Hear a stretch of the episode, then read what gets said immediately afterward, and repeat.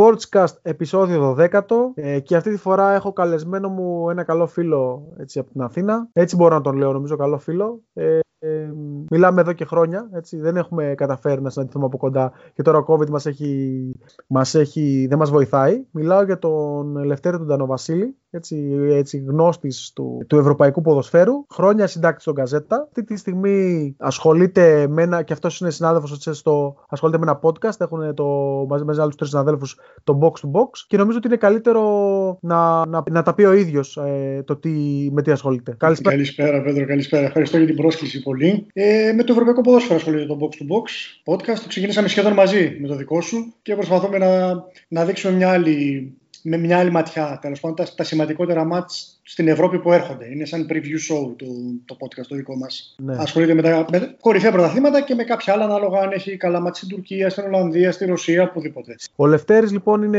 αυτή την περίοδο η βασική του δουλειά είναι content editor στην Big Win. Έτσι. Το χόμπι έχει το podcast και όπως είπε και το ξεκίνησαμε περίπου ίδια περίοδο. Ε, αλλά επειδή δούλευε πολλά χρόνια και στον Καζέτα και στην Kingbet και ασχολείται με, πολύ με το ευρωπαϊκό ποδόσφαιρο, ε, μπορεί να μας. Ε, σκέφτηκα και του πρότεινα να κάνουμε ένα podcast διαφορετικό που ο κόσμος μπορεί να μην ξέρει τις ομάδες, να ασχολείται, κάποιες εκπλήξεις. Το έχουμε κάνει και με άλλους συναδέλφους, με τον Δημήτρη Δουλαργόβα, με τον Νίκο Τολάμα, με ομάδες οι οποίες κάναν κάτι εντυπωσιακό ή κάποιο επίτευγμα, είτε θετικά είτε αρνητικά. Και νομίζω ότι στις χώρες της ε, πρώην Σοβιετικής Ένωσης ή Ανατολικής Ευρώπης είναι ο, ο ειδικός για να μας βάλει στο, στο κλίμα. Έχει πάει και να σας προειδεάσω άπειρα ταξίδια. Όλοι όσοι τον ξέρουμε ε, λέμε συνέχεια Λευτέρη που πήγες πάλι. Τώρα βέβαια τον έχει σταματήσει λίγο ο COVID. Τώρα ξεμείναμε, τώρα ξεμείναμε. Ναι, ναι. Αλλά τα πας μαζεμένα, δεν σε φοβάμαι σένα. Ε, νομίζω ότι το σημερινό επεισόδιο θα το αφιερώσουμε κυρίως σε Ρωσία και Πολωνία, ε, σε ομάδες που έκαναν έτσι έκπληξη, να το πω έτσι. καμιά ιστοριούλα που μπορεί να έχει από τα γήπεδα που έχει επισκεφτεί και στη Ρωσία και στην Πολωνία, δεν θυμάμαι αν έχει επισκεφτεί Πολωνία, και φυσικά στα γήπεδα που έχει επισκεφτεί στην Ευρώπη. Ε, να ξεκινήσουμε, Ελευθέρη, λέω, από μια ιστορική ομάδα. Ποια είναι η Τζέσεκα Μόσχας. 13 πρωταθλήματα Ρωσίας, 12 κύπελα, ένα κύπελο UEFA, 164 συμμετοχές στην Ευρώπη, αν δεν κάνω λάθος, για την ομάδα του στρατού. Ναι, ναι. Έμεινε εκτός Ευρώπης ύστερα από περίπου 20 χρόνια. Ναι. νομίζω το 2002 είχε, μείνει, είχε παίξει τελευταία φορά και έμεινε. Τότε δεν έμεινε εκτός Ευρώπης. Ε, παράξενη σεζόν για την Τζεσεκά, για όλη τη Ρωσία ήταν παράξενη σεζόν λόγω κορονοϊού. Ε, άργησε να ξεκινήσει η σεζόν για τα δικά τους δεδομένα, γιατί ξεκινάει μέσα Ιουλίου Τώρα αναγκάστηκαν και την ξεκίνησαν πολύ αργά. Οπότε οι πρώτες αγωνιστικές ήταν συνεχόμενες κάθε τρεις ημέρες. Για περίπου δύο μήνες πήγαινε αυτό το βιολί. Και παρότι τα τελευταία χρόνια έχει οικονομικά προβλήματα η Τσεσεκά, με την έννοια ότι δεν έκανε επενδύσεις. Ήταν ο πρόεδρος ο Γκινέρ που την έχει πάρα πολλά χρόνια. Δεν είχε πλέον την οικονομική δυνατότητα να την, να την στηρίξει. Και από πέρυσι είχε ξεκινήσει ένα project με πιτσιρίκια, πολλά πιτσιρίκια. Το καλοκαίρι που μας πέρασε άλλαξε η διοκτησία. Πήγε στο γήπεδο, αν θυμάσαι πώς το λένε το γήπεδο, το λένε Web Arena. Η Web είναι μια επενδυτική τράπεζα, κρατική. Και αγόρασε το πλειοψηφικό πακέτο, αφήνοντας τον προηγούμενο ιδιοκτήτη ε, σε ρόλο προέδρου και όλο το επιτελείο από πίσω του κανονικά, τον uh, τεχνικό διευθυντή, όλο το τμήμα scouting έμειναν κανονικά, δεν ήρθαν αλλαγές. Περίεργο. Έτσι, ναι, έτσι, Στην Ελλάδα ε, θα γινόταν, ε, θα αλλάζαν τα πάντα και οι καρέκλε. Εκεί δουλεύουν διαφορετικά γιατί δεν τους ενδιαφέρει να ασχοληθούν οι ίδιοι με τις ομάδες. Δηλαδή, σου λέει ο Γκινέρη ήταν τόσα χρόνια επιτυχημένος με την Τζεσικά, με ευρωπαϊκό τίτλο, με πρωταθλήματα, με κύπελα, με τίτλους. Οπότε την ξέρει τη δουλειά, θα του δώσουμε εμείς κάποια χρήματα να ξεχρεώσει η ομάδα και να το προχωρήσει το project όπως κρίνει εκείνος. Δεν άλλαξε λοιπόν το project, συνέχισε με πιτσιρίκια. Σκέψου πάλι ότι η πρώτη μεταγραφή τώρα της ε, Τσεσεκά είναι ένας πολύ καλός βέβαια, αλλά 19χρονο μέσος Ρώσος. Θα τον δούμε στον Euro, τον πήρα από τη Lokomotiv και συνεχίζει, είχε το μικρότερο μέσο όρο ηλικίας στο πρωτάθλημα και στο ρόστερ και στην 11 Νομίζω αυτό τα, τα λέει όλα. Είχε έρθει λοιπόν η ρήξη με τον προπονητή του Κοντσαρέγκο από πέρυσι για αυτό το πράγμα, γιατί του ζητούσαν πράγματα που δεν μπορούσε να κάνει με αυτό το ρόστερ. Δεν ξέρω αν σου θυμίζει γι' αυτό τίποτα από Ελλάδα. Τους ζήτησαν λοιπόν με, μεγαλεία, με ένα ρόστερ το οποίο ναι, με ήταν ταλαντούχο, αλλά δεν είχε καμία εμπειρία. Προσπάθησε ο Κοντζαρέγκο, την είχε πολύ καλά την ομάδα, αλλά οι σχέσεις του κάποια στιγμή μετά το μάτι του πρώτου γύρου με τη Zenit και την ήττα ε, τον οδήγησαν στην έξοδο. Έφυγε ο Κοντσαρέκο, τον ψάχναμε. Κυριολεκτικά τον ψάχναμε. Ε, μετά τη συνέντευξη που έφυγε, πήγε στη Λευκορωσία, στην πατρίδα του. Και ψάχναν όλοι να βρουν τι έγινε. Κάποιοι έλεγαν ότι αρρώστησε η μητέρα του, κάποιοι έλεγαν ότι αρρώστησε ο ίδιος. Ψάχναν να βρουν. Από την Τσέσσεκα έλεγαν ότι του δώσαμε άδεια για προσωπικούς λόγους. Για ένα μάτι δεν έκατσε στον πάγκο, έκατσε ο βοηθός του, ο Μπερεζούτσκι. Τελικά επέστρεψε και μάθαμε μετά από μήνες ότι είχε παραιτηθεί και τον παρακάλεσαν να, συνεχίσει τον πάγκο να επιστρέψει πίσω. Άρα έχουμε ένα μοναδικό φαινόμενο. Δεν ξέρω Αυτό αν το έγινε Αυτό έγινε φέτος, τη φετινή σεζόν, στα τέλη του 2020, τον Νοέμβριο. Δεν ξέρω αν το έχουμε ξαναζήσει, αν έχει φύγει προπονητής, έχει παραιτηθεί, έχει πάει σπίτι του, αφήνει το βοηθό του για ένα μάτς και γυρίζει ο ίδιος μετά. Δεν, δεν ξέρω αν το έχεις δει. Δεν, δεν μου θυμίζει κάτι. Παγκόσμια πρωτοτυπία. Συνήθως στην Ελλάδα έχουμε τύχεις παγκόσμια πρωτοτυπία. Αυτό δεν το έχουμε καταφέρει ακόμα. Ναι, ναι, αυτό συμβαίνει. Επέστρεψε τελικά ο Κοντσαρέγκο, προσπάθησε, προσπάθησε, τους είχε στη μάχη για το Champions League.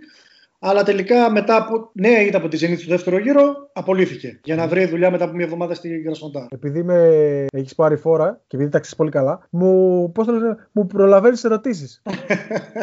ε, αυτό που ήθελα να σε ρωτήσω αρχικά, πριν συνεχίσουμε την κουβέντα, είναι ότι από ό,τι είδα, λίγο στη μια μικρή έρευνα που έκανα, το 2016 η Τσεσεκά πήρε πρωτάθλημα, μετά βγήκε δύο φορές δεύτερη, δύο φορές τέταρτη και φέτος ήρθε η μπορώ να τη χαρακτηρίσω απογοητευτική έκτη θέση. Το περίμενες εσύ; Ε, με βάση αυτά που βλέπαμε και με βάση το ρόστερ, δεν ήταν για την πρώτη τριάδα σίγουρα. Ήταν να παλέψει για την Ευρώπη μέχρι τέλους. Δεν περιμέναμε ότι θα μείνει στην έκτη θέση.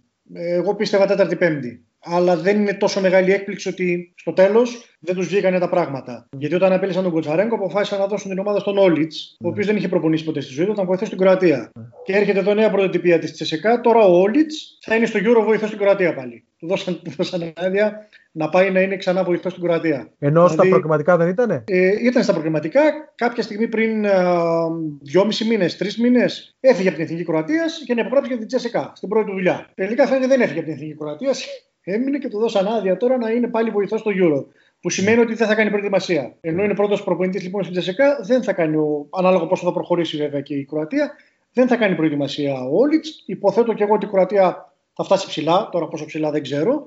Αλλά υποθέτω ότι μέχρι Τόσο νωρίς θα κάνει προετοιμασία η Τσεσεκά. Το πρωτάθλημα ξεκινάει 24 Ιουλίου. Όλοι έχουν δώσει ραντεβού γύρω στις 10 με 15 Ιουνίου. Ναι, τότε έχουν δηλαδή, το Euro έχει τελειώσει το πρωτάθλημα την προηγούμενη εβδομάδα, οπότε έχουν ένα μήνα διακοπές. Είναι αρκετός ο χρόνος, μπορεί να μας φαίνεται εμάς, αλλά το κάνανε έτσι ώστε να είναι αρκετός ο χρόνος. Άρα από τις 15 Ιουνίου δεν πρόκειται να είναι όλοι στην προετοιμασία. Το πιο πιθανό είναι να πάει αρχές Ιουλίου, δηλαδή δύο εβδομάδες πριν ξεκινήσει το πρωτάθλημα. Ε, τουλάχιστον μπορεί να πάει στο βασικό στάδιο. Αν πάει πιθανά... Το βασικό στάδιο θα είναι συνήθως μετά τις 10 πρώτες ημέρες. Φεύγουν οι Ρώσοι ναι. για το βασικό στάδιο. Δηλαδή δεν θα το προλάβει την αρχή θα αφήσει συνεργάτες του και δεν ξέρουμε ποιους συνεργάτες του θα αφήσει. Mm. Γιατί άλλαξε όλο το προπονητικό team. Δεν θέλανε από τη Τζέσσεκα να φύγει ο Μπερεζούτσκι για παράδειγμα που ήταν βοηθός. Αλλά ο Μπερεζούτσκι ακολούθησε τον Κοντσάρεκο στην Κρασνοντάρ. Mm. Οπότε υπάρχει ένα μεγάλο θέμα για τη Τζέσσεκα και για την επόμενη σεζόν. Όχι mm. μόνο για αυτήν. Τη φετινή χρονιά τι έφταξε αγωνιστικά, πιστεύω. Αγωνιστικά έφταξε η έλλειψη εμπειρίας, ξεκάθαρα. Ενώ έχει τρομερό ρόστερ με πολύ ταλαντούχου, όταν έχεις ο Τζαγκόευ για παράδειγμα που ήταν ο πιο ποιοτικός παίχτης μαζί με τον Βλάσιτς και ο πιο έμπειρος είχε πολλούς τραυματισμούς και φέτος. Οπότε δεν έπαιξε πολύ. Το χειμώνα, ας πούμε, προσπάθησαν να διορθώσουν την επίθεση γιατί υπήρχε μόνο ο 20χρονο Τσάλοβ μπροστά. Δεν υπήρχε άλλος επιθετικός ε, κλάσης. Και πήραν τον Ροντόν τον έμπειρο για 6 μήνες όμως. Έφυγε πάλι ο Ροντόν. Ναι. Ο ηγέτης τους δηλαδή φέτος ήταν ο Βλάσιτς 21 ετών. Το κέντρο της άμυνας ο ηγέτης ήταν ο Ντιβέφ 20 ετών. Έχει πολύ μικρό μέσο όρο ηλικίας. Ο πιο έμπειρος παίκτης στο ρόστο ήταν ο Φερνάντες Δεξιμπάκ. Ναι, Έχει φύγει η εμπειρία και, ναι, και φαίνεται. Πολύ γραφημένο Ρώσο. Ναι, και στη Euro, θα είναι στο Euro. Θα είναι και στο ναι, Euro ναι. και φέτος κλείθηκε. Οπότε αυτό ήταν το μεγάλο πρόβλημα. Και φυσικά η κόντρα του προπονητή με τη, με τη διοίκηση που δεν λύθηκε ποτέ. Και ο Κιμφέφ, έτσι. Ναι, και ο Κιμφέφ το τέρμα. Εντάξει, δεν είναι τον έχουν πάρει τα χρόνια. Λίγο. Ναι, ναι, δεν είναι. Μάλλον τελειώνει και του χρόνου, τελειώνει το συμβόλαιο του, μάλλον θα σταματήσει και το ποδόσφαιρο το, το επόμενο καλοκαίρι. Εντάξει, για, για τερματοφύλακας δεν είναι τόσο μεγάλος, αλλά επειδή παίζει πολλά χρόνια στο κορυφαίο. Αυτό, αυτό ξεκίνησε από 16 ετών, οπότε κάποια στιγμή κουράζεται και πρέπει να δώσει σιγά σιγά. Ήδη σου λέω στη Ρωσία δεν θα είναι στο Euro. Ε, ναι. Έχει αποσυρθεί από τη Ρωσία. Ναι, ναι, ναι. Οπότε σιγά σιγά θέλει να δώσει και στην επόμενη γενιά ε, τη σκητάλη. Και Αυτό ήταν η Και έχουν και δύο Ισλανδούς στην Τζεσικά. Ε, Νομίζω ε, έχουν παράδοση, ή μου φαίνεται εμένα. Οι Ρώσοι γενικά, γενικά. τα τελευταία χρόνια έχουν βρει το κόλπο ότι οι Σκανδιναβοί προσαρμόζονται πολύ πιο εύκολα στο χειμώνα. Αλλά ανακάλυψαν κάτι που ήταν δεδομένο, αλλά το ανακάλυψαν τώρα. Και θα δεις πάρα πολλούς Ρώσους σε όλες τις ομάδες. Και στην Κρασνοντάρ για παράδειγμα, και στη Ροστόφ και στην Τσεσεκά. Όλες αυτές οι ομάδες. Σκανδι... έχουν... Σκανδιναβούς γενικά ή μόνο Ισλανδούς; Όχι, όχι. Σκανδιναβούς γενικά. Ισλανδούς, Νορβηγούς, Σουηδούς. Δηλαδή, οι Ισλανδοί έχουν καλό. Είναι, ε, θεωρώ ότι είναι ανερχόμενη δύναμη. Δηλαδή, ε, ταλέντο δείχνουν ότι έχουν περισσότερο από, από τους Νορβηγούς, από τους Φιλανδούς. Από κάποιους ναι. Ναι, από κάποιους, ναι. όχι από όλους. Ε, γενικά σκέψω ότι εντάξει, η Φιλανδία, επειδή είναι και δίπλα στην Αγία Πετρούπολη, δίπλα στη Ρωσία, είναι λογικό τον αυτόν από την Ισλανδία και καλές μεταγραφές. Δηλαδή γι' αυτός πλήρωσε η Τσέσσεκα καλά χρήματα. 1,5 εκατομμύριο ευρώ νομίζω είχε πληρώσει για τον Μάγνουσον και τον δεύτερο τον είχε πάρει πιο φθηνά. Αλλά πάλι 1,5 εκατομμύριο ευρώ είναι 1,5 εκατομμύριο ευρώ για μια ομάδα τα προηγούμενα χρόνια που είχε θέμα οικονομικό. Ναι. Οπότε ποντάρει εκεί. Είναι, είναι χρόνια στην ομάδα, καμιά τριετία πρέπει να είναι. Ναι, ναι, ναι, δυόμιση με τρία χρόνια περίπου.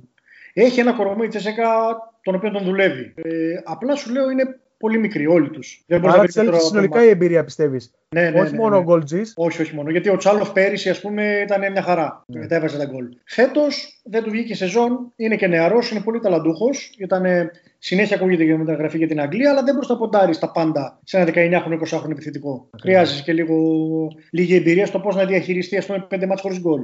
Ο Τσάλοφ δεν μπόρεσε να το διαχειριστεί αυτό. Όταν τον πήρε 100 βόλτα, εντεφορμέ τελείως και έχασε και το Euro. Αυτό που, αυτό που συμβαίνει και στην Ελλάδα τώρα με τον, ε, με τον Χρυστοτζόλη.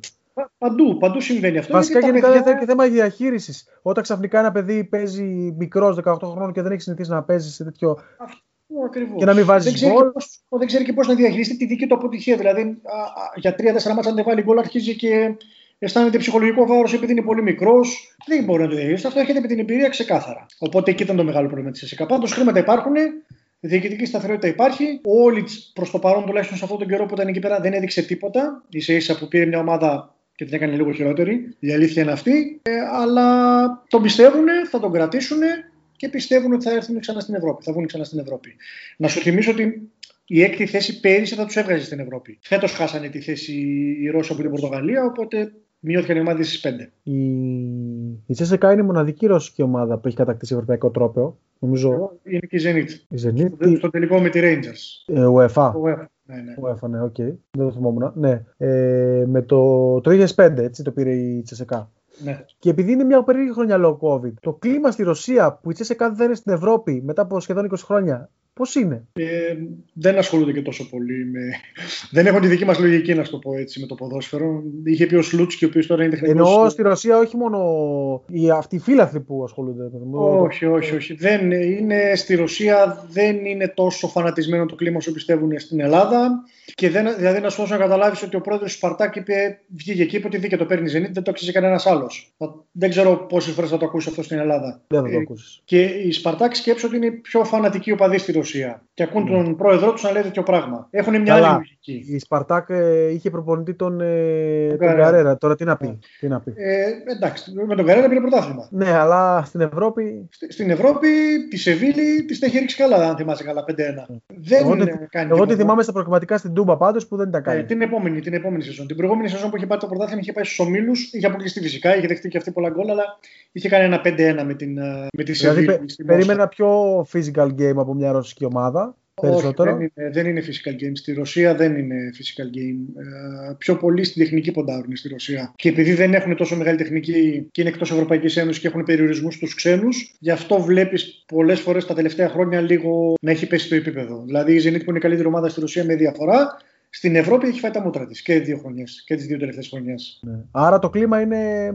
Δεν υπάρχει κάτι. Όχι. Τίποτα. Μόνο οι οπαδοί της ΣΕΣΕΚΑ που είναι απογοητευμένοι, φαντάζομαι. Ναι, αλλά και αυτοί καταλαβαίνουν ότι σε μία χρονιά θα συμβεί αυτό. Δεν υπάρχει φανατισμός στη Ρωσία, γκρίνια όπως την έχουμε συνηθίσει στην Ελλάδα, γιατί έμεινε εκτός Ευρώπης και πανώ και, και τέτοιο όπως τα έχουμε συνηθίσει εδώ κατά της διοίκησης, κατά τον προπονητή. Όχι τίποτα. τίποτα, τίποτα. Ε, μια κακή σεζόν, πάμε για την επόμενη. Ε, στη Ρωσία, η Τσέσσεκα που έμεινε εκτός Ευρώπης δεν σημαίνει θα καταστραφεί και οικονομικά όπως θα ναι. σήμαινε για μια ομάδα στην Ελλάδα, ας πούμε. Δεν έχουν τέτοια θέματα. Αλλά δόξα τω Θεώ, οικονομικά όλες τους είναι μια χαρά. Είτε ανήκουν σε κρατικές εταιρείες, είτε ανήκουν στις περιφέρειες, είτε ανήκουν σε μεμονωμένους ιδιοκτήτες. Η αποχώρηση του Γκοτζαρέγκο ήταν το σημάδι. Γιατί μας είπες γιατί έφυγε, έτσι. Ναι. Ε, Πώς τελειώνει μια εποχή στη Τσεσεκά. Τελείωσε μια, ναι. μια εποχή. Ναι, ναι, ναι, έκλεισε, έκλεισε και ήταν σημαντική εποχή. Εντάξει, δεν ήταν τόσο επιτυχημένο όσο άλλε. Ήταν, ήταν, ήταν πολλά χρόνια και έκανε εξαιρετική δουλειά με δεδομένο ότι η Τσέσσεκα είχε σταματήσει να ξοδεύει χρήματα τα ναι. τελευταία χρόνια. Ήταν πολύ στοχευμένα τα χρήματα που ξόδευε. Δηλαδή... Πολύ σημαντικό αυτό γιατί το λέω με, με, με φίλους που συζητάω για ποδόσφαιρο και λέω ότι για μένα ο καλός προπονητής κρίνεται όταν δεν έχει είναι με το, με το roster ναι. που έχει στα χέρια του και με ένα μικρό budget. Με τα 500 εκατομμύρια που έχει ο Γκουαρδιόλα και εγώ να πάω, τρόπος του λέγει, έτσι. Μπορώ να πετύχω 5 10 μεταγραφές. Θα μου πεις εκεί είναι θέμα διαχείρισης ε, της Βεντέτα και το ένα και το. Είπα ένα θέμα ψυχολογίας, είναι κι άλλα. Αλλά θεωρώ ότι είναι πιο εύκολη δουλειά ενός προπονητή με πολλά εκατομμύρια παρότι ενός και πιο πολύ φαίνεται αυτού που έχει λίγα εκατομμύρια, περιορισμένο ρόστερ και το και βγάζει μια καλή δουλειά, όπως ο Γκοτζαρέγκο που είπες. Ναι, εντάξει. Ακριβώς έτσι δεν θα το έλεγα, αλλά έχει δώσει αλήθεια μεγάλη ε, αυτό που λες. Εγώ δεν είμαι αυτής της άποψης. Θεωρώ ότι όταν έχεις τα χρήματα, τα ξοδεύει. Κι άλλοι ήταν πριν τον Guardiola, μια τρύπα στο νερό έκαναν οι περισσότεροι. Δεν, έκαναν, ναι, ναι. δεν έφτιαξαν αυτή την ομάδα που βλέπουμε τώρα. Αλλά αυτό δεν σημαίνει ότι δεν έχει δώσει αλήθεια σε αυτό που λες. Ναι, παράδειγμα το Guardiola γιατί ναι, έχει τα περισσότερα. έχει τα περισσότερα. Ναι, γιατί, και ο, γιατί και στην Παρή τόσα χρόνια ξοδεύουν και ξοδεύουν. Ναι, ναι, είναι, σου λέω είναι διαφορετικά. Γενικά, εγώ είμαι της Premier League, δεν είμαι. Ενώ καμιά φορά παρακολουθώ που και που. Πιο, πιο σπάνια τα τελευταία δύο χρόνια, αλλά Premier League, αλλά με ενοχλεί αυτό το που υπάρχει το πέρα από την πραγματικότητα, το πόσο δηλαδή ένας παίχτης, ο Χάλαντ, άμα πήγαινε στην. Ε, αντί για την Dortmund πήγαινε στη Manchester, θα τον πέρανε 200 εκατομμύρια. Στην Dortmund πήγε, πήγε, πήγε 80, νομίζω. Ε, όχι, όχι. 20. Είχε ρήτρα. 20. Είχε ρήτρα. 20, ναι, ναι, ναι. Είχε ρήτρα. Στη, στην, ε, στην Αγγλία θα πήγαινε με, τα, με το πενταπλάσιο ποσό από αυτό που αξίζει. Αυτό δηλαδή. Εντάξει, όπου έχουν λεφτά τους ξεζουμίζεις. Είναι γνωστό το, το κόλπο. Ναι, ναι.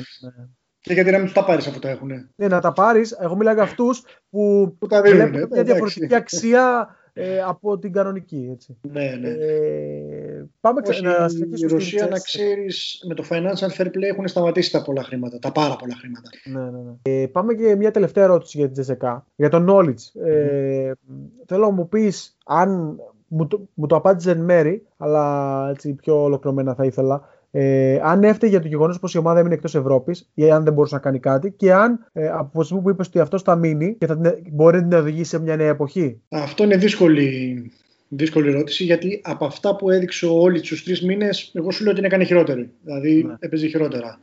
Αλλά είναι, ήρθε σε μια περίοδο που δεν μπορούσε να εφαρμόσει τι ιδέες του γιατί είχε συνεχόμενα παιχνίδια και επέστρεψε σαν πρώτη δουλειά. Δηλαδή, αυτό ήταν η εμπειρία του, πιστεύω, αυτή τη σεζόν. Τώρα από την επόμενη σεζόν θα δούμε τη δική του ομάδα αλλά από αυτό που έδειξε σαν αρχικό δείγμα δεν το βλέπω τόσο εύκολο. Γιατί θα ανέβει και η Κρασνοντάρ, οπότε δεν είναι τόσο εύκολο. Θα παλέψει πάλι για τις πέντε πρώτες θέσεις, αλλά όχι για Champions League, σίγουρα για Champions League.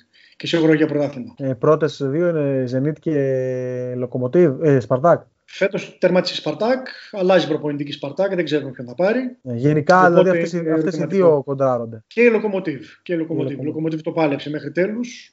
Θα δούμε. Θα αλλάξει και γήπεδο Λοκομοτίβ του χρόνου. Δεν ξέρω τι, θα πάνε στο Λουζνίκι. Αποφάσισαν να πάνε στο Λουζνίκι, θα το γκρεμίσουν το γήπεδο τους. Και θα δούμε πώς θα πάει. Θα είναι παράξενη σεζόν δηλαδή η επόμενη για τη Λοκομοτίβ. Okay. Μπορεί να της κάνει καλό, μπορεί να της κάνει και κακό. Δεν ξέρει κανένας πώς θα, πώς θα αντιδράσει. Είναι τεράστιο γήπεδο τώρα. Το Λουζνίκι είναι τεράστιο γήπεδο. Είναι yeah. 12.000 οπαδών. Καμία σχέση με το δικό της το ποδοσφαιρικό γήπεδο.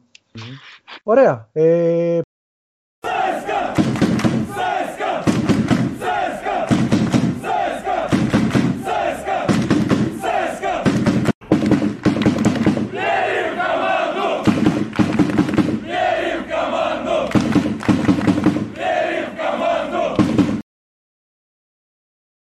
παραμένουμε στη Ρωσία και λέω να, να συνεχίσουμε με την, νομίζω, αν δεν, αν δεν κάνω και εγώ λάθος, την έκπληξη του φετινού πρωταθλήματος στη Ρωσία, την Σότσι, η οποία, σύμφωνα με αυτά που βρήκα, ιδρύθηκε το 2018, ανέβηκε το 2019 και στη δεύτερη χρονιά της στην κορυφαία κατηγορία βγήκε στην πέμπτη θέση και πήρε ευρωπαϊκό ειστήριο. Έχει ένα περίεργο παρατσούκλι Λεοπαρδάλης ή Πάνθυρες, ξέρω εγώ να το πω έτσι. Ε, και θέλω να μου πεις αν είναι η μεγαλύτερη έκπληξη των τελευταίων ετών η έξοδος της Σότσι στην Ευρώπη. Είναι, είναι. Αν το πάρουμε καθαρά έτσι, είναι ίσως να ήταν η Ροστόφ που βγήκε Champions League, αν θυμάσαι που είχε πάει στους ομίλους και κερδίσει και την Bayern.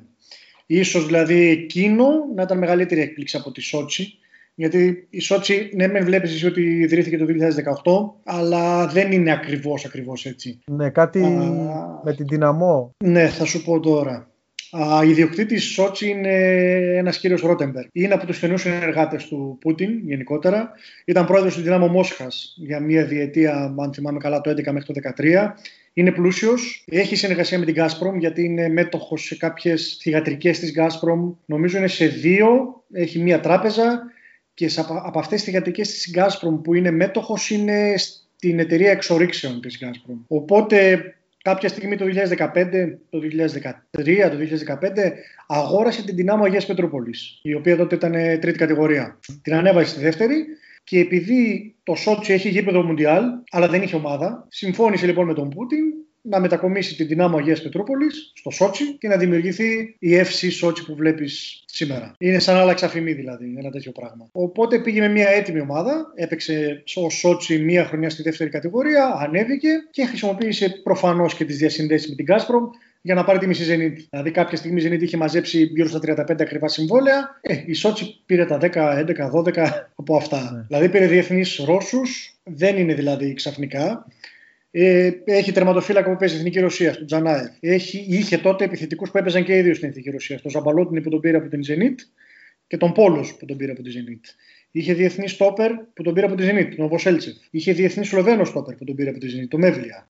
Έχει διεθνή Αργεντίνο στόπερ που τον πήρε από την Zenit, τον Μαμάνα. Έχει τον Ομποά που τον πήρε από τη Zenit. Είχε φέτος κι άλλους δύο-τρεις δανεικούς από τη Zenit, πιτσιρίκια.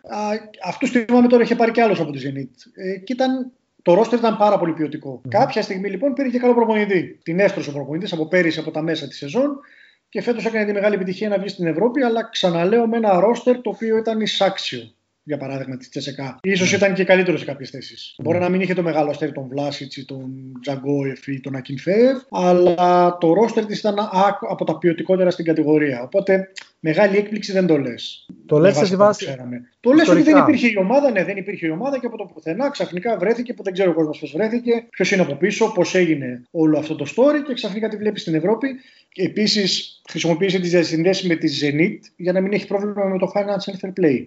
Όλες οι μεταγραφές της, το 90% ήταν ως ελεύθεροι ποδοσφαιριστές από τη Zenit, για να, για να σου δώσω ένα, ένα πλάνο. Έχει μεγάλο γήπεδο, το έχουμε δει, το είδαμε στο Μουντιάλ. Στην Ευρώπη θα τη δούμε. Έχει απειρία, προφανώς δεν περιμένουμε να προχωρήσει στην Ευρώπη και ας έχει καλό ρόστερ. Θα πουλήσει και κάποιους παίχτες. Ήδη ο ένας επιθετικός, ο Ζαμπολότη, ακούγεται για την Τσέσεκα που ψάχνει επιθετικό πιο έμπειρο, καλό, δυνατό φόρ. Και δεύτερη νόητα ο Νομποά που μας ενδιαφέρει κιόλας εδώ πέρα ο οποίος περνάει πολύ καλά εκεί στο νότο της Ρωσίας και ήταν πρώτος assist στο πρωτάθλημα φέτος. Και πρώτο σκόρερ, ή μου φαίνεται. Πρώτο σκόρερ ε, της ομάδας. Τώρα δεν Της ομάδας, της ομάδας. Ναι, της ομάδας ναι, ήταν πρώτο σκόρερ, σίγουρα. Και είχε Αυτό ήταν μια από τις ερωτήσεις μου. Έχει ναι. περάσει από τον Μπάουκ ο, Πολύ συμπαθής. 11 ή 12 γκολ από τη βρήκα και 7 assist. Ναι, ναι, ναι. Ήταν ο MVP ή ο καταληκτικός παράγοντας για την εκπληκτική χρονιά αυτής στη Σότσι; Ήταν το βαρόμετρο. Ήταν όλα τα στημένα περνούσαν από τα πόδια του και από τα στημένα πόνταρε πολλά η Σότσι. Οπότε ήταν από τους από τους παίχτες που ξεχώρισαν. Αν ήταν και νεότερος, θα έπαιρνε και μεταγραφή. Τώρα που δεν είναι νεότερος, θα μείνει εκεί. Δεν θα το χαλάσει, νομίζω. Καθόλου, καθόλου. Το Σότσι είναι πολύ ωραίο. Ούτε την κυρία Νομποά. Καθόλου σε σχέση με τις υπόλοιπες πόλεις που ήταν εκεί είναι καλοκαίρι-καλοκαίρι. Ναι, Όταν κάνει καλοκαίρι, είναι καλοκαίρι. Ισχύει, ισχύει. Αυτό που θέλω να σας ρωτήσω, επειδή ξέρω ότι επειδή λόγω των γνώσεών σου μου προλαβαίνεις πολλές ερωτήσεις μου. Μου είπες πώς έφτασε σε αυτό το σημείο η... από την Αμό Αγίας Πετρούπολης και έγινε Σότσι, πώς δημιουργήθηκε και ποιος βρίσκεται σε αυτήν. Έχω βρει κάπου ότι υπήρχε ομάδα της ίδιας πόλης με το ίδιο όνομα και παίζει τις χαμηλότερες κατηγορίες. Ε, δεν είναι το ίδιο όνομα ακριβώς. Ναι. Απλά έχει αλλάξει και αυτή όνομα. Λέγονταν, ναι. να το πω στα ελληνικά γιατί η ρωσική λέξη είναι δύσκολη. Ήταν το Μαργαριτάρι, έτσι λεγόταν, ε, του Σότσι η οποία στα πρώτα χρόνια μετά την πτώση της ε, Αυτή είναι η ομάδα της πόλης, δηλαδή. Ναι, μετά τα, τα χρόνια έπεσε στην πρώτη κατηγορία, έπαιζε στην Premier League. Τότε. Γιατί δεν έγινε, γιατί δεν έγινε συγχώνευση με εκείνη; Ε, γιατί αυτήν ε, βρέθηκε να παίζει τα αριστεχνικά. Ενώ η δυνάμω Αγίας Πετρούπολης την είχε ο Ρότεμπεργκ και του ζητήθηκε το Ρότεμπεργκ να φύγει, να πάρει ολόκληρη την ομάδα και να πάει στο Σότσι. Δεν τους συνέφερε δηλαδή να συγχωνευτεί με κάποια άλλη ομάδα. Πήγε και δημιούργησε νέα. Άλλαξε απλά το όνομα της δυνάμω Αγίας Πετρούπολης, το έκανε Σότσι. Δεν συγχωνευτεί δηλαδή με καμία ομάδα, πήγε έφτιαξε μία δική του. Και πώς και τον άφησαν να φύγει, δεν έχει καθόλου παδό στην δυνάμω Αγία Πετρούπολης. Ε, Λίγους. Είναι ιστορική ομάδα, μεν, γιατί είναι παλιά ομάδα της Αγίας Πετρούπολης, αλλά σου έχω πει ότι στη Ρωσία η λογική είναι λίγο διαφορετική. Δηλαδή, τα τελευταία χρόνια, ας πούμε, και φέτος η Ταμπόβ διαλύθηκε. Ε, και όταν λέω διαλύθηκε, στη Ρωσία δεν είναι όπως η Ελλάδα. Όταν διαλύεσαι και δηλώνεις χρεοκοπία, δηλώνεις χρεοκοπία. Τέλος. Δηλαδή η ομάδα θα διαλυθεί. Τέλος. Δεν θα ξαναυπάρξει Ταμπόβ. Θα πρέπει να φτιάξουν καινούργια ομάδα και να τη δηλώσουν στα αριστεχνικά. Okay. Οπότε όταν και αυτό το μαργαριτάρι του Πέρμ ε, που λέγανε την ομάδα, του Σότσι, συγγνώμη, που λέγανε την ομάδα διαλύθηκε, έπεσε κατευθείαν στα αριστεχνικά και άλλαξε όνομα, γι' αυτό το βλέπεις τώρα ως σκέτος Σότσι. Έκανε μια προσπάθεια να παίξει, έφτασε μέχρι την τρίτη κατηγορία, αλλά δεν είχε κόσμο, δεν είχε τίποτα. Και η Αγία Πετρούπολη είχε και άλλη ομάδα που διαλύθηκε. Είχε την Δόσνο που είχε πάρει και κύπελο πριν 3-4 χρόνια Και αυτή δηλήθηκε δεν υπάρχει πουθενά στο χάρτη. Γενικά η Αγία Επιτρόπολη σηκώνει μόνο μία ομάδα. Δεν σηκώνει ναι, δεύτερη. Τελειώνει και το θέμα. Ναι, τελειώνει και το θέμα. Οπότε δεν πείραξε κανέναν ούτε που διαλύθηκε τόσο, ούτε που έφυγε την άμμο Αγίας Πετρούπολης για να πάει σε μια πόλη που έχει μουντιαλικό στάδιο και δεν είχε ομάδα. Δεν το χρησιμοποιεί κανείς. Ναι, δεν είχε ομάδα. Ε... Γι' αυτό έγινε και όλα όλο το story. Είναι ο, ο Μπόρις Ρότεμπερκ ο λόγος που έφτασε αυτό στο ιστορικό πίδευμα η Σότσι; Ε, ναι, προφανώς. Προφανώς. Οι διασυνδέσεις του, η εμπειρία του, γιατί είχε εμπειρία από την Δυνάμω Μόσχας, που την είχε βγάλει και η Ευρώπη τότε και κυνηγούσε και το πρωτάθλημα εκείνα τα χρόνια, με τον, ε, με τον Κουράνη, τον ε, Βορώνιν, όλους αυτούς τους γνωστούς. Και ξέρει και αυτός και ο αδερφός του ασχολούνται πολύ, είναι και στην Ομοσπονδία Τζούντο. Ο αδερφός είναι πρόεδρος της Ομοσπονδίας Τζούντο. Αυτός είναι πρωταθλητής Τζούντο παλιός. Οπότε ξέρουν γύρω-γύρω τι πρέπει να κάνουν, ποιους πρέπει να, με ποιους ανθρώπους πρέπει να μιλήσουν για να πάρουν τους σωστού παίχτες και να φτάσουν σε μια τέτοια επιτυχία. Η εντός έδρας δυναμική που είχε, η Σότσι έπαιξε ρόλο. Ε, Γιατί είδα ότι είχε μόνο μία ήττα. Ναι, δεν είναι φανατικό το κοινό της, θα το δεις κιόλας. Ναι, δεν, δεν, δεν, είχε και, δεν είχε και όλη τη χρονιά κόσμο λόγω COVID. Ε, στη Ρωσία ελάχιστα μάτς φέτος δεν είχαν κόσμο. Δεν ήταν γεμάτα, δεν ήταν στο 100% της πληρότητας, αλλά ήταν από το 30% μέχρι το 70 στο τέλος και το 80. Ελάχιστα μάτς, κάποια στιγμή που είχε έξαρση ο κορονοϊός στις αρχές της σεζόν, τότε ήταν και κλεισμένο το θυρών. Γενικά το Σότσι είναι μικρή πόλη, οπότε μην περιμένεις να γίνει στο γήπεδο. Α, γενικά οι Ρώσοι προτιμούν όλοι το χόκκι και όχι το ποδόσφαιρο. Λογικό. Λόγω ο, γιος, ο γιος του Ρότεμπερκ, ας πούμε, είναι πρώην ποδοσφαιριστής, έπαιζε στη Λοκομοτίβ, είναι πρόεδρος στην ομάδα της Αγίας Πετρούπολης στο χόκκι. Ένας από τους αντιπροέδρους, μάλλον όχι πρόεδρος της ΣΚΑ ε, και γενικότερα το είχε πει ο Σλούτς και πήγα να σου το πω πριν ότι ο ρωσικός λαός είναι χόκκι, ναι. δεν είναι ποδόσφαιρο. Το ποδόσφαιρο είναι, ήταν προνόμιο για κάποιους φανατικούς, για κάποιους hooligans τη δεκαετία του 90. Τους εξαφάνισαν, δεν υπάρχουν πλέον hooligans στο ρωσικό ποδόσφαιρο. Τα κάνουν μόνο στο εξωτερικό όταν βρίσκονται με τους Άγγλους. Όλα τα γήπεδα είναι γιορτή για τις οικογένειες, φθηνά εισιτήρια, ωραίες εγκαταστάσεις. Ό,τι μπορείς να φανταστείς, ό,τι έχω δει, ας πούμε, στο εξωτερικό και σε μεγαλύτερο βαθμό για τις οικογένειες. Δηλαδή, στο γήπεδο της Zenit έχει 3-4 playgrounds απ' έξω για να παίζουν τα παιδάκια. Yeah. Ναι. Έχει, άμα δεν θέλει το παιδάκι να δει, να δει το match, υπάρχουν νηπιαγωγοί και δάσκαλοι στο γήπεδο, πληρώνονται από την ομάδα για να κρατήσουν τα παιδάκια για δύο ώρες μέχρι να δει το μάτς. Είναι σαν να το πας σε παιδικό σταθμό. Εντυπωσιακό. Παίζουν, έχουν events, ε, βάφουν το πρόσωπο ξέρεις, έξω από τα γήπεδα. Ήταν, είναι πολύ ωραία η ατμόσφαιρα στα περισσότερα παιχνίδια. Στα μεγάλα παιχνίδια δεν το κάνουν οι Ρώσοι, ξέρουν γιατί δεν το κάνουν γιατί έχει βρίσιμο, εντάξει. Αλλά όταν η Zenit παίζει, ας πούμε, με την Αμκάρ τότε που είχα πάει εγώ στο γήπεδο, ήταν κανονικά γιορτή. Οπότε δεν νομίζω ότι τη μπρόχνει κάτι, απλά έτυχε μια σεζόν να τα πάει καλά εντός έδρας. Η τελευταία ερώτηση που θέλω να σου κάνω για τη Σότσι είναι για το κλίμα που υπάρχει στην πόλη και στην σαν ομάδα. Ο στόχος ποιος είναι να εδραιωθεί στο πρωτάθλημα ή μήπως ναι, έχει και στόχο να κάνει καμιά πορεία στην Ευρώπη του χρόνου; Ε, καλά, όλοι θέλουν να κάνουν πορεία στην Ευρώπη, αλλά σου λέω βλέποντας και τις υπόλοιπες ρωσικές ομάδες που είναι πολύ πιο έμπειρες ε, να πηγαίνουν κατά διαόλου στην Ευρώπη, νομίζω ότι δεν, πολύ δύσκολα θα πρέπει να έχει πολύ καλή κλήρωση, το οποίο δεν αναμένεται γιατί θα είναι στους αδύνατους σχεδόν σε όλες τις κληρώσεις, ε, για να τη δούμε στους ομίλους. Είναι πολύ δύσκολο, πάρα πολύ δύσκολο. Άμα είναι στους αδύναμους, μπορεί να είναι και πιθανότατα στη, ε, και στο, αντίπαλοι των ελληνικών ομάδων. Ε, τώρα, πόσους βαθμούς έχουν, τώρα για πες μισέα τα ξέρεις αυτά. Πόσους βαθμούς έχει, ας πούμε, ο Άρης υποθέτω έχει την χαμηλότερη βαθμολογία, υποθέτω. Ναι. Από τι ελληνικέ ομάδες. Για τι βαθμολογία μιλάμε περίπου; Ο Άρης έχει 5-200 νομίζω. Ε, όχι, Σότσι λόγω Ρωσίας έχει περισσότερους. Ναι, οπότε αν, θα, είναι... αν είναι, θα είναι στον υπόλοιπο ομάδων. Ναι. ναι. Μπορεί να είναι του Πάου και της ΣΑΕΚ, ναι. Αλλά μπορεί να είναι, στο, να είναι στους, στους δυνατούς η Σότσι και να είναι στους αδύναμους ο Άρης. Ε, στον πρώτο γύρο είναι πιθανό με τέτοιες ομάδες. Η Σότσι σε ποιο προγραμματικό παίζει; Ε, νομίζω ξεκινάει από τον δεύτερο. Νομίζω και εγώ τον δεύτερο έχω δει. Ότι, ότι ε, παίζει και το conference. Καζάν πάει για τον τρίτο νομίζω. Ναι, ναι, ναι. Ναι, από τον δεύτερο και έχει 7,676. Ναι, είναι η βαθμολογία της Ρωσίας. Οπότε Κοίτα, αυτή τη στιγμή είναι στο ίδιο στους ισχυρούς μαζί με, την, ε, με τον Άρη. Απλά ο Άρης έχει, αν πέντε ομάδες, πέντε-έξι ομάδες από αυτές που μένουν να πάρουν κύπελα και λοιπά στο τέλος του ναι, πρωταθλήματος. Ναι, είναι καλές, κατάλαβα. Το μεγάλο των πρωταθλημάτων, δηλαδή τύπου ε, μένουν να πάρει το Αυστριακό, το Βέλγικο, το Τσέχικο, το Ελβετικό. Αν είναι αυτοί έχουν καλύτερη βαθμολογία, γιατί τα άλλα είναι πιο κάτω, πιο χαμηλά, ε, θα, πάρε, θα τον προσπεράσουν και θα ανέβουν. Ε, στην, ε, θα, ανέβ, θα γίνει αυτός ο αδύναμος. Οπότε μπορεί να αντιμετωπίσει εκεί τη Σότσι. Ωραία, ε, ωραία, ωραίες, ωραία πράγματα είπαμε και για τις ε, δύο ομάδες, και για την ΤΣΣΚΑ και για την Σότσι. Λέω να πάμε λίγο πιο νότια, νοτιοδυτικά, αν δεν κάνω λάθος. Στην θα Πολωνία. Σου πω, ε, από τη Σότσι είναι βορειότερα. Α, ok. Okay. Η Σότσι είναι πιο κάτω από το, από το Κρασνοντάρ, είναι τέρμα νότια. Είναι στα σύνορα με, με Αρμενία. Mm. Ε, λέω, να πάμε, λέω, να πάμε, τώρα στην Πολωνία. Ε, να πάμε στην Πολωνία και να συζητήσουμε για τη Ρακόφ. Μια ομάδα η οποία. Όπως τη λένε οι Πολωνοί. Πώς; Ρακούβ. Ναι, Ρακούβ. Ε, εμένα έτσι όπω μου φαίνεται στα, με αγγλικού λατινικού χαρακτήρες, σαν Ρακόφ φαίνεται. το 2019 επέστρεψε στην ε, κλάσσα και δύο χρόνια μετά βγήκε δεύτερη. Κατέξτε και το κύπελο Πολωνίας και βγήκε και πρώτη φορά στην ιστορία της Ευρώπη. Τώρα δεν ξέρω αν έχει παίξει Ιντερτότο. Φαντάζομαι. Όχι, όχι. Έχει παίξει ένα παλιά ένα τελικό κυπέλου, τον οποίο τον έχει χάσει.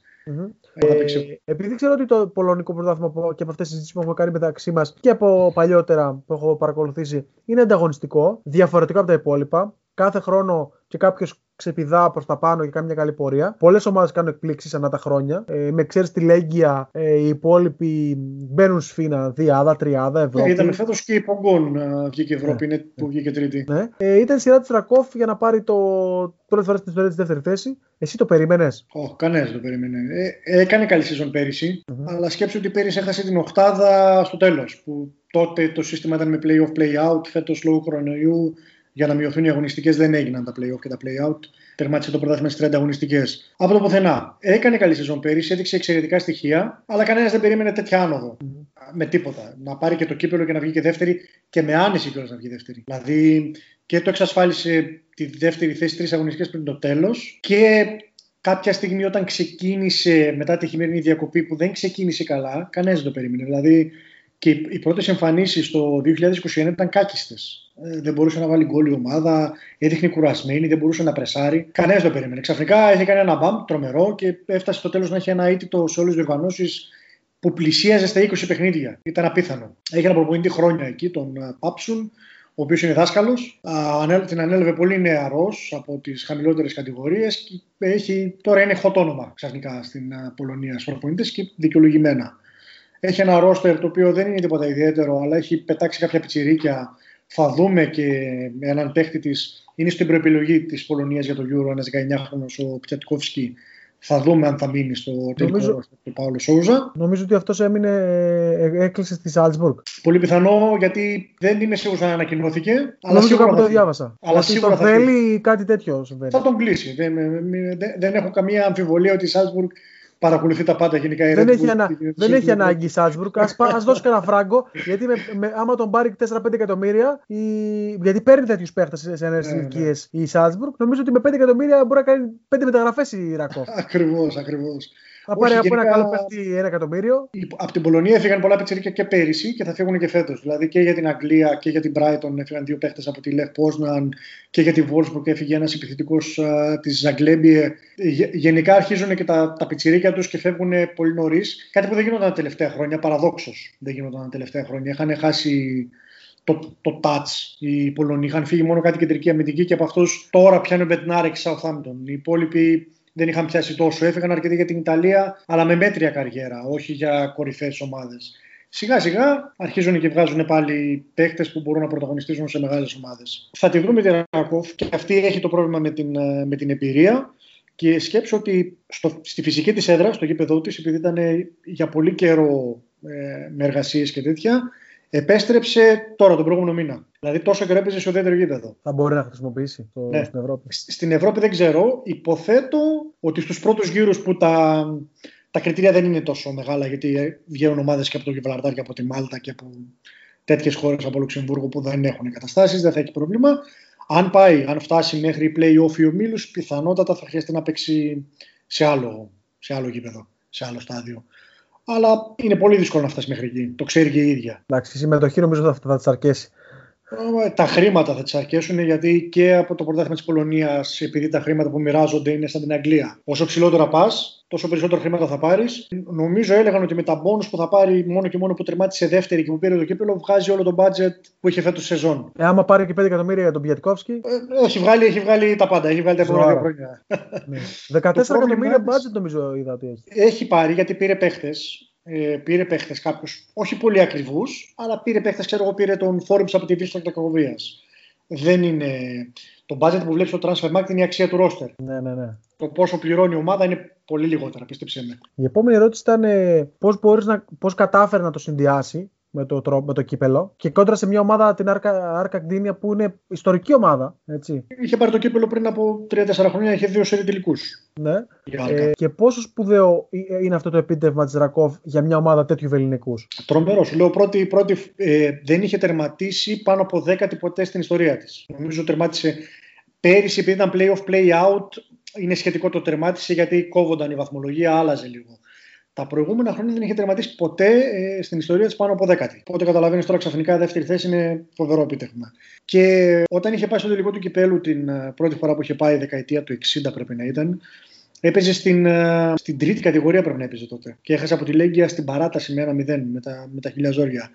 Τώρα λοιπόν ήταν η σειρά της να αντιμετωπίσει ομάδα δεύτερης κατηγορίας στην Άρκα, την οποία την κέρδισε δύσκολα, πολύ δύσκολα, με ανατροπή στο τέλος. Στο 86-87 κέρδισε με 2-1. Άρα στον τελικό, όταν παίζει με δεύτερης κατηγορίας ομάδας, ήταν το φαβορή ξεκάθαρα. Το πώς έφτασε μέχρι εκεί ήταν. Το συνδύασε όμως με τη δεύτερη θέση. Είναι...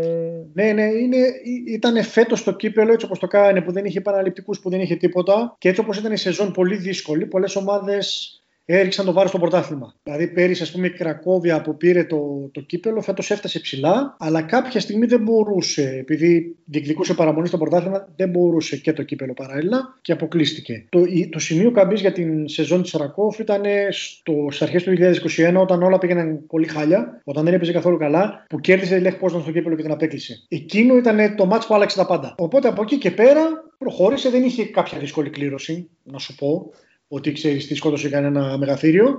Αλλά εκείνο το μάτι με τη Λέχ Πόσναν ήταν εκείνο που της άλλαξε όλη τη σεζόν. Καμιά φορά χρειάζεσαι και λίγο την τύχη για να σου δώσει την όθηση, την ψυχολογία και να πας μετά τρένο. Ιακώφ έχει τον ίδιο προπονητή, τον Μάρεκ Παπζούν, αν τον λέω σωστά, ε, εδώ και πέντε χρόνια. Και όπως είπαμε και πριν, το budget 14 εκατομμύρια, σαν πόσο κάνουν οι παίχτες δηλαδή, όχι πόσο τους αγόρασε. Πιστεύεις πως ο coach που γνωρίζει την ομάδα τόσο καλά, έπαιξε και αυτό το σημαντικό ρόλο που ήταν τόσο σταθερή; Δικό του δημιούργημα είναι γιατί η τακτική που ακολουθεί η Ρακόφ δεν τη βλέπουμε στην Πολωνία στις υπόλοιπες ομάδες.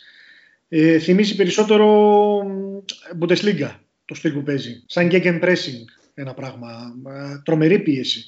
Τρομερά τρεξίματα.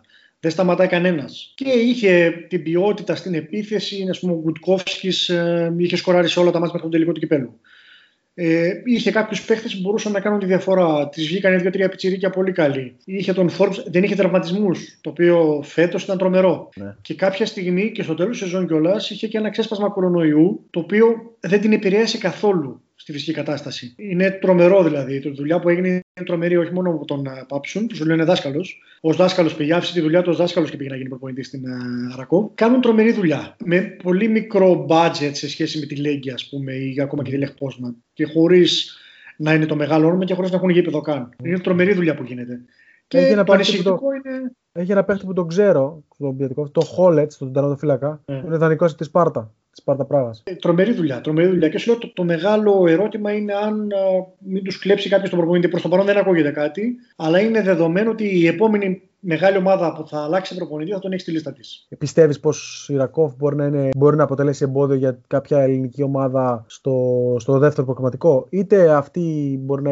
Μάλλον όχι πάω και ΑΕΚ, γιατί θα είναι στον ίδιο προκριματικό γύρο, στον ίδιο, στους δυνατούς βασικά. Yeah. Ε, πιο πολύ για τον Άρη, γιατί και ο Άρης είχε και το περσινό το κάζο με την κόλος στο με την κόλος. Και, και η Ρακόφ και η Σότσι Καλά, η Σότσι και η Ρουμπίν είναι κλάσεις ανώτερες από την ε, Κόλος. Η Ρακόφ είναι ομάδα που μοιάζει με την Κόλος. Δηλαδή, η Κόλος είχε ατομικά κάποιους παίχτες καλύτερους, αλλά η Ρακόφ είναι τρομερό σύνολο. Θα δυσκολευτεί πολύ ο Άρης, αλλά δεν είναι ότι κάποιος θα είναι τρομερό φαβορή, τρομερό outsider. Τώρα εντάξει, μπορεί να έχουμε, έχουμε και διπλά παιχνίδια, δεν είναι όπως πέρσι.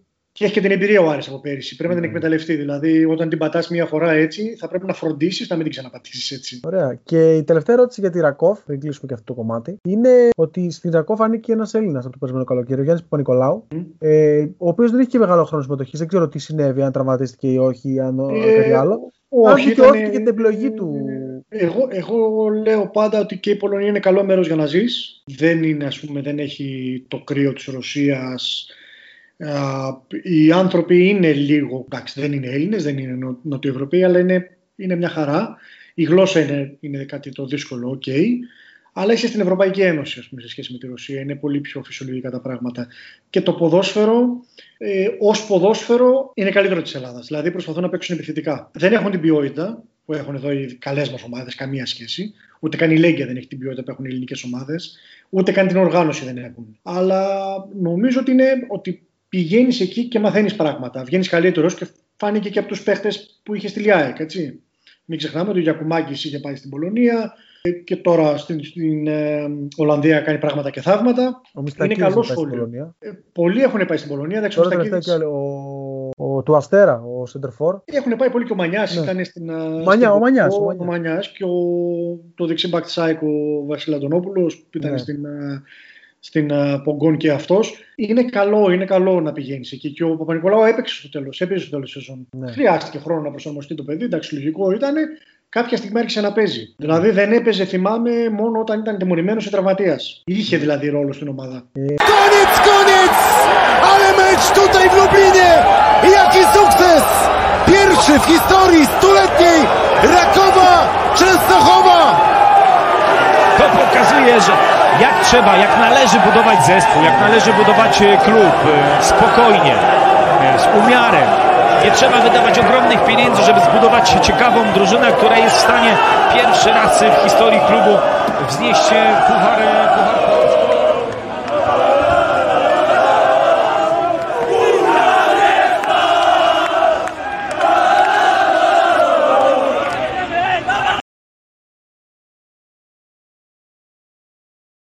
Ωραία, κλείσαμε τα τρία κομμάτια τα βασικά και πάμε τώρα λίγο στο πιο ενδιαφέρον. Ε, πιο ενδιαφέρον. Και αυτά ενδιαφέροντα γιατί ο κόσμος, πολλοί κόσμος δεν έχει σχέδια αυτές τις ομάδες. Είναι δύσκολο η Ανατολική Ευρώπη και πάλι να ξέρεις την Τζεσεκά, αλλά είναι πολύ δύσκολο να ξέρεις τι γίνεται και να ξέρεις την νοοτροπία του Ρώσου. Πολύ δύσκολο. Ακριβώς, ακριβώς. Εσύ που τα ξέρεις απ' έξω και ανακατοτά, ε, μας τα μετέφερες με τον καλύτερο τρόπο. Ε, η επόμενη, το επόμενο κομμάτι που θα να συζητήσουμε είναι να μου πεις, επειδή το, τόσα, σε τόσα που έχεις πάει, δεν ξέρω πλέον, έχω χάσει το, την, τον μπούσουλα. Σε ποια, αν έχεις επισκεφθεί βασικά γήπεδο στην Πολωνία, γιατί στη Ρωσία νομίζω ξέρω ότι έχεις επισκεφθεί. Στην Πολωνία, και... θα σου πω, έτυχα να είμαι στη Βαρσοβία την ημέρα που έπαιζε Λεχ Πόσναν όμως. Λέγκια και έπαιρνε το η Λέγκια και το πρωτάθλημα είχε διακοπεί το μάτς λόγω επεισοδίων. Οπότε πέτυχα την ώρα που έκανα βόλτα στην πλατεία στη Βαρσοβία τους οπαδούς Λέγια να πανηγυρίζουν με μπύρες, καπνογόνα, τραγούδια, φωνές. Ήταν ωραία φιαστά. Θύμησε Ελλάδα; Ε, ναι, εκείνο θύμισε Ελλάδα. Δεν ήταν πάρα πολύ, ναι. γιατί είχαν, πάει, είχαν ταξιδέψει μέχρι το Πόσναν οι πιο φανατικοί.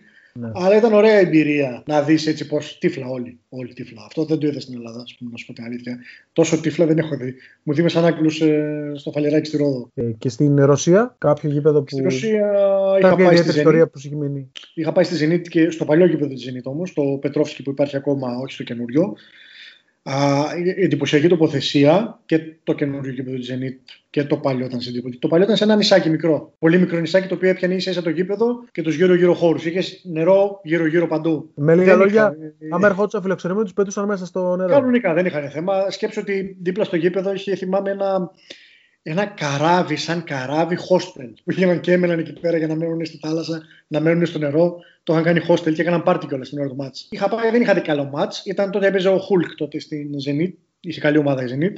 Αλλά έπαιζε με την Αμκάρ Περμ. Δεν ήταν τόσο καλό ματς. Εντυπωσιάστηκα με την τοποθεσία του γηπέδου με τον πολιτισμό. Και είχα βρει και τον ε, Τιμοστσούκ και τον Ανατόλι Τιμοστσούκ στις εξέδρες. Ναι. Να τον ρωτήσω πώς πάει, το, πώς πάει το πράγμα. Και έχω πάει και στη Μόσχα, έχω πάει στη Χίμκια. Το Zenit Αμκάρ είχες βρει και τον ε, Καρέλη, νομίζω. Όχι, όχι στο Zenit Αμκάρ. Είχα δει ξανά την Αμκάρ και πάλι ναι, να τη δω με την Ντιναμό Μόσχας. Στη Χίμκια Αρένα τότε που έπαιζε η Ντιναμό Μόσχας πριν γίνει το γήπεδό της. Είχα πάει να πάρω συνέντευξη από τον Νίκο τον Καρέλη τότε που έπαιζε στην Αμκάρ που έπαιζε στα, στα βάθη της Σιβηρία τότε ο καημένος ε, να τον βρω στο ξενοδοχείο απέναντι από το γήπεδο και στη συνέχεια είχα εισιτήρια να πάω να δω το, το μάτς. Εγώ και Εντυπωσια... Συγγνώμη που σε διακόπτω. Εντυπωσιακό το γεγονός ότι σε άφησαν οι Ρώσοι να κάνει συνέντευξη πριν το μάτς. Ε, ναι, είχε πάρει άδεια, δεν είχαν κανένα θέμα και τι κάναμε κιόλας στο ξενοδοχείο του, κάτω στο, στο λόμπι του ξενοδοχείου την ώρα που οι υπόλοιποι συμπαίκτες στο προπονητής και όλοι αυτοί έπαιρναν καφέ. Ναι. Μας και το μάτι ήταν, ξέρω εγώ, σε τρεις ώρες, τέσσερις. Ναι, ναι, σε τέσσερις ώρες. Πήγα το πρωί, ξέρω 12 και το μάτι ήταν στις 4-5. Ήταν, απλά έτυχε να κλείνουν το ξενοδοχείο που ήταν δίπλα στο, στο γήπεδο, σχεδόν δίπλα, ήταν σχεδόν απέναντι. Ναι. Α, εκεί ήταν η πρώτη μου εμπειρία από ρωσικό γήπεδο. Ήταν η δυνάμω, δεν είχε πολλούς οπαδούς. Ε, αλλά ήταν, θυμάμαι, ήταν και γύρω στους 15 με 20 ηρωικούς οπαδούς Σανκάρ. Τώρα μιλάμε για μια απόσταση άνω των χίλιων χιλιόμετρων. Προφανώς ήταν φοιτητές μάλλον στη Μόσχα. Δεν, δεν βλέπω άλλο τρόπο να έκαναν ε, το ταξίδι.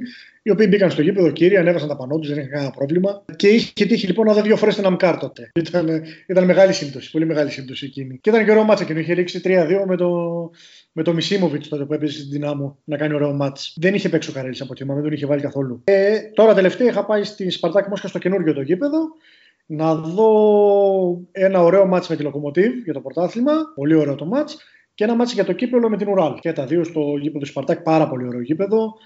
Μεγάλος χώρος, εκεί ας πούμε είχα την εμπειρία ότι έψαχνα να βρω γιατί μου λένε θα πάρεις το εισιτήριο από εκείνη την εξέδρα και όποιον ρωτούσα πού είναι αυτή η εξέδρα, το κάσα όπως το λέγανε, το, το κασίερ εκεί πέρα και έψαχνα να βρω πού είναι αυτό και όποιον ρωτούσα δεν ήξερε κανένας. Και μπήκα στο, ναι. στο 15 γιατί έψαχνα να βρω πού θα πάρω το εισιτήριό μου. Γιατί ναι. μου το είχαν κρατημένο. Αυτή δεν είναι η Τη δεύτερη φορά έμαθα. Πήγα, και, πήγα κύριος. Έμαθα ναι, που ήταν το. Γιατί ήταν μέσα σε πέντε μέρες το, το, τέτοιο. Το, το, το, το στάδιο της Σπαρτάκ έχει τα πάντα ό,τι μπορείς να φανταστείς σε ευρωπαϊκό γήπεδο. Πλέον η Ρωσία, μοντιαλικό το στάδιο. Οπότε είχα μπει και στα VIP εκεί, με έφαγα.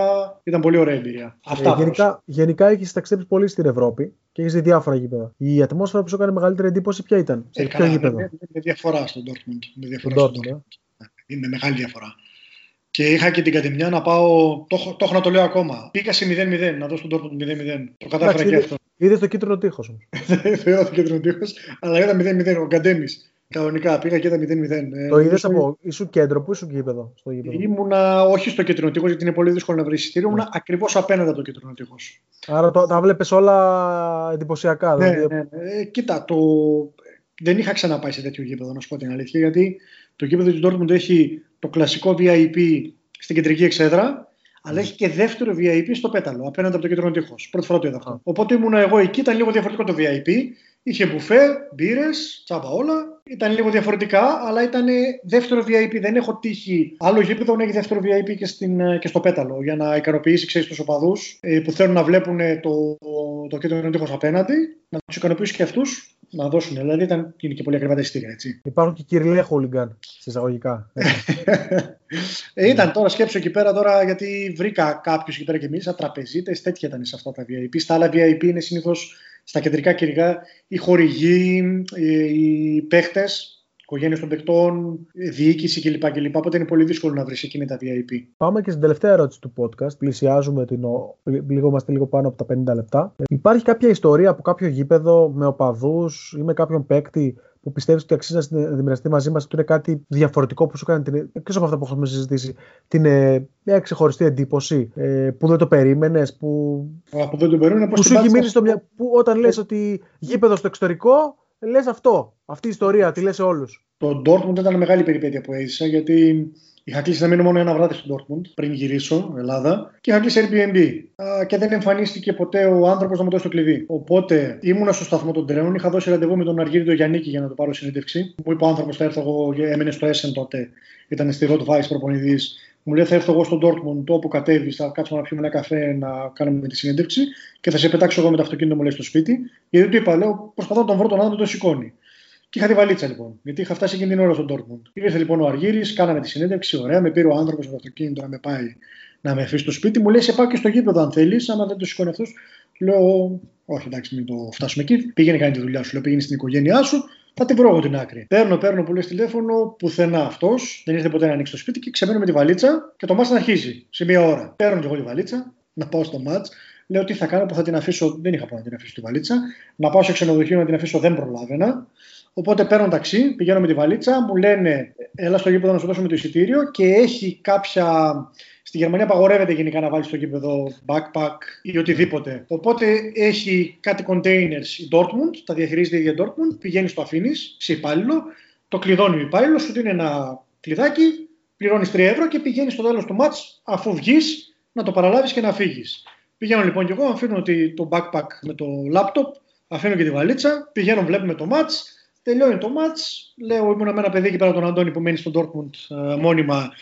Του λέω, Αντώνη, πάμε να πάρουμε το τέτοιο γιατί θα κλείσουν. Μου λέει, δεν κλείνουν τόσο νωρίς. Κάτσε εδώ να πάμε να φάμε τίποτα μέσα, να πιούμε και μια μπύρα, να πάμε να βρούμε και τα παιδιά τα άλλα μετά, γιατί ήταν σε άλλη εξέτρα τα παιδιά, και πάμε να τα πάρουμε μετά. Κάναμε αυτό λοιπόν, φεύγουμε για το κοντέινερ, κλειστό το κοντέινερ. Μου λέει πάμε στην μπουτίκ να ρωτήσουμε. Πηγαίνουμε στην μπουτίκ, τους προλαβαίνουμε στο κλείσιμο, μας λέει παιδιά έκλεισε το κοντέινερ, έφυγαν οι υπάλληλοι. Θα πρέπει να έρθετε αύριο, ανοίγουμε 9 το πρωί, ελάτε να το ανοίξουμε και να δούμε αν υπάρχει μέσα. Προφανώς εγώ δεν ήξερα τι να κάνω γιατί είχα όλα τα πράγματα μέσα, λέω όλα τα χάσαμε και όλα τα πράγματα. Την Ειδικά κάτσαμε το την laptop. βάρκα, ειδικά το λάπτοπ, την κάτσαμε την βάρκα πώς θα δουλέψουμε, τι θα κάνουμε και τη βαλίτσα με τα πράγματα. Δεν είχα τίποτα. Μόνο το κινητό μου, ούτε φορτιστή δεν είχα για το κινητό. Τι θα κάνουμε, τι θα κάνουμε, μου λέει μην αγχώνει, θα τα βρούμε. Πηγαίνουμε να φάμε μετά. Ήταν και ο Σοκράτη Παπασταθόπουλος να μας κάνει το τραπέζι σε ένα εστιατόριο δίπλα στον Dortmund.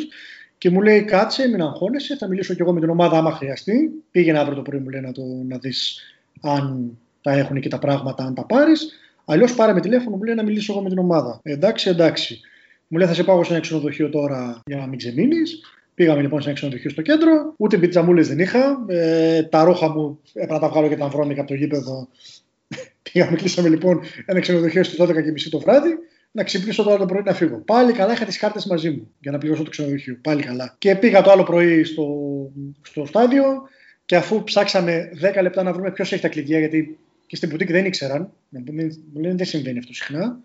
Του λέω πρέπει να το βρούμε. Μου λέει κάτσε να πάμε στον άνθρωπο του υπεύθυνου του γηπέδου. Πηγαίνουμε στον υπεύθυνο του γηπέδου. Ανοίγει το ένα κοντέινερ, δεν βρίσκει τίποτα. Μου λέει δεν βρίσκω κάτι. Εκεί εγώ όπως καταλαβαίνεις.